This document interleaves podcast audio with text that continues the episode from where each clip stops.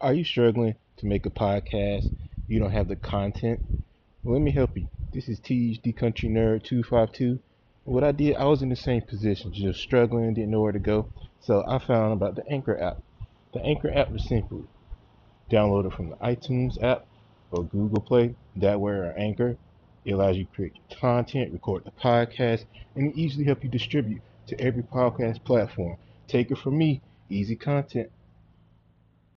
Ladies and gentlemen, welcome to D Country Nerd 252 ah, podcast.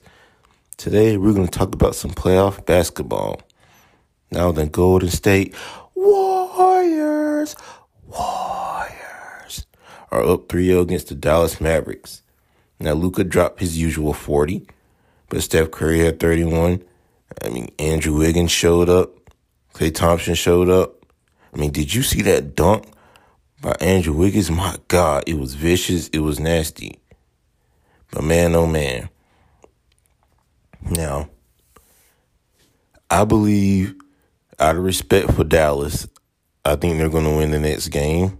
So it's going to be a gentleman sweep in five games. I think Golden State has finally found their groove. And to me, so far what I've seen, they look like the title favorites. Because in the other series with Miami and Boston, it's, it's literally a toss up. I mean, Miami will show up one game, then they just come out flat the next game. Then the previous game, Jimmy Butler went out, second half knee inflammation, but somehow Boston made a rally, but it was too late. I mean, Jayson Tatum was missing shots. I mean, injuries. I mean, it was bad. What in the Larry Joe Bird happened? It's like it's literally a toss up. And when I see stuff like that, that makes me think, you know what? Boston, I mean, I still like Ime Udoka. You know, he played with Popovich, was assistant coach under him. So he kind of gets that tough mentality, that grit.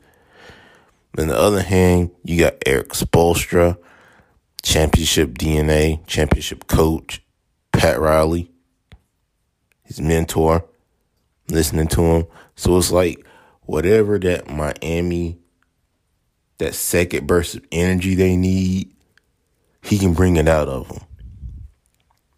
Because the Boston Celtics literally Jayson Tatum or bust.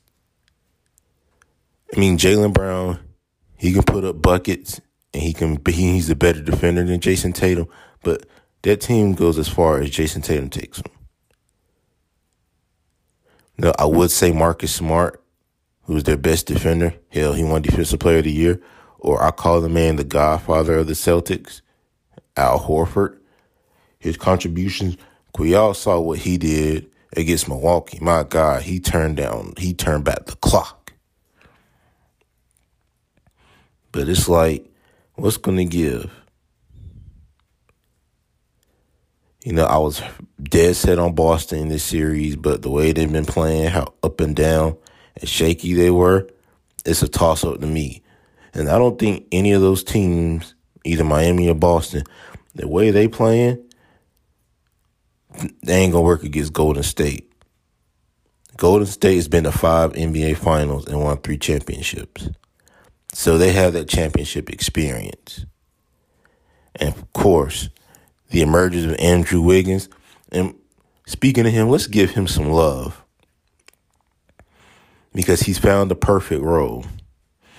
You know, there's a lot of expectations being a number one draft pick. But you know, despite all the talent, the skill, every player is a system player. Now, there are once in a generation players who are the system, like a LeBron James, like a Jordan, like a Kobe, like a Magic Johnson, like a Larry Bird. And to some degree, Tim Duncan. I would say Tim Duncan because it just works for him. Because We know how hard or hell Gregg Popovich can be an ass. But you know what? Tim Duncan, he took it and they followed him. That's why they was able to succeed. So he was the system. And it's like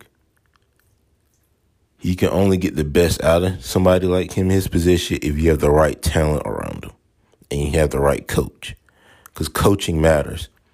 You can't just put any coach with any player, especially somebody like that. Because a lot of players, like his talent and all the skepticism they had, all the flaws, it kind of reared its ugly head early on his career. But when he got the Golden State, it was in the perfect role. All he had to do was play defense because Golden State passes the ball, and of course, they're a great defensive team. Get to the basket, and if it's an open shot, hit the three. You got to have the confidence you're going to make it. It even doesn't go in, fight for the offensive rebound. Because more than likely, you're going to get it. Because you play against Golden State, they literally make you sit and wait. Or Golden State, where there's Draymond Green, Hill, Steph or Klay, they literally fight in there. It doesn't matter how tall you are, how big you are, they will fight for the offensive rebound. And it's like most of the time when you play against Golden State, you're playing against in their hands. Because even though Steph is still struggling, even though he had a nice three point game, five for 10 last night, he could also drive through the basket and hit floaters. Klay Thompson, maybe 80% of what he used to be, and he will be 100% next year, would make Golden State even more dangerous. But besides being just a spot up shooter, he can drive through the basket if the lane is open. I mean, Draymond Green can set screens. Andrew Wiggins can set screens. That is a very dangerous team. And just think about it. The Dallas Mavericks, game two, had 21 threes. But Golden State had 62 points in the paint. That's why I say all the time, I will take an easy basket over a three. Because that's extra. Because when you hit threes, I mean, yeah, they got to go in, but when they bounce and stuff, the other team's to get an easy rebound. Because you want to shoot threes so much. You don't care about easy baskets. Now, threes can be demoralizing to a extent. I mean, heck, look what Boston did to Miami in game two. They hit 20 or 40 threes. That demoralized them. I mean, the game was over by halftime. But Boston is a great defensive team. And Tatum can drive to the basket. So that kind of offsets. But at the end of the day, Golden State literally looks like the favorites to win it all next year. I mean, this season. Now, who will win Finals MVP if it happens? It'll probably be Steph Curry. Now, Steph Curry, he's going to have four chips if they win the championship, he probably win Finals MVP. Where would you rank Steph Curry? I mean, he's already a top five point guard. I mean, you can't beat three championships, two MVPs, one unanimous. The only thing he's missing from his resume is a finals MVP. And it's like if he gets that illustrious finals MVP, where would you where would you rank him and who would you take off? That's hard. You can't take off Jordan because it's like in a time in the era where Magic Johnson and Larry Bird was always going to the finals. And yeah, you can throw in the bad boy Pistons and the 76ers, but in the, the day, it was Magic or Bird. He's the only guy that said, you know what, once they fade away, that's the guy right there who can lead the NBA to a whole nother level. And he did. Because remember, back then, they played a lot of great team basketball. That's what made them successful. I mean, yeah, now the talent is way better. And then they, some of them play dumb basketball. Now, I did, now, I'm not trying to contradict myself. I did give the Warriors credit for playing great team basketball. That's because their coach is Steve Kerr. And Steve Kerr, he played under Phil Jackson. He played under Gregg Popovich, so he knows how a system works. So that's to Golden State's advantage. You want to know why? I say it all the time. Coaching matters. So it's like, if the system's there, you got the players there who fit the system, you're going to have success. But back to a hand, who would you take off that list?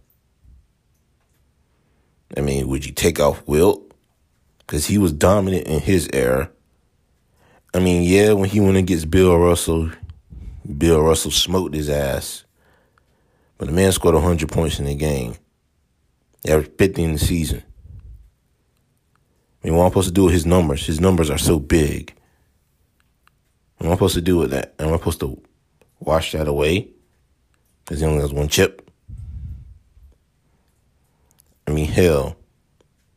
Think about this. Jerry West has more finals losses than anybody in NBA history, but yet he's still the logo. Now he's not in the top ten, but you, but you can't. But you get my drift.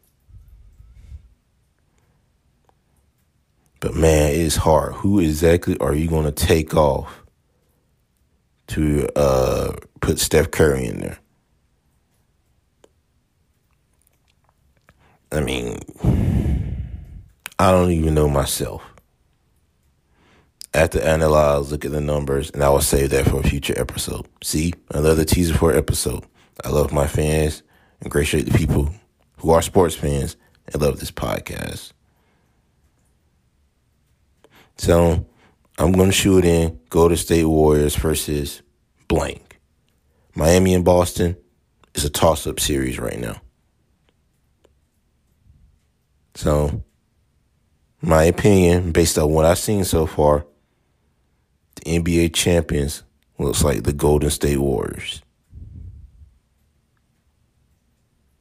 And boy, oh boy, that would be a good thing.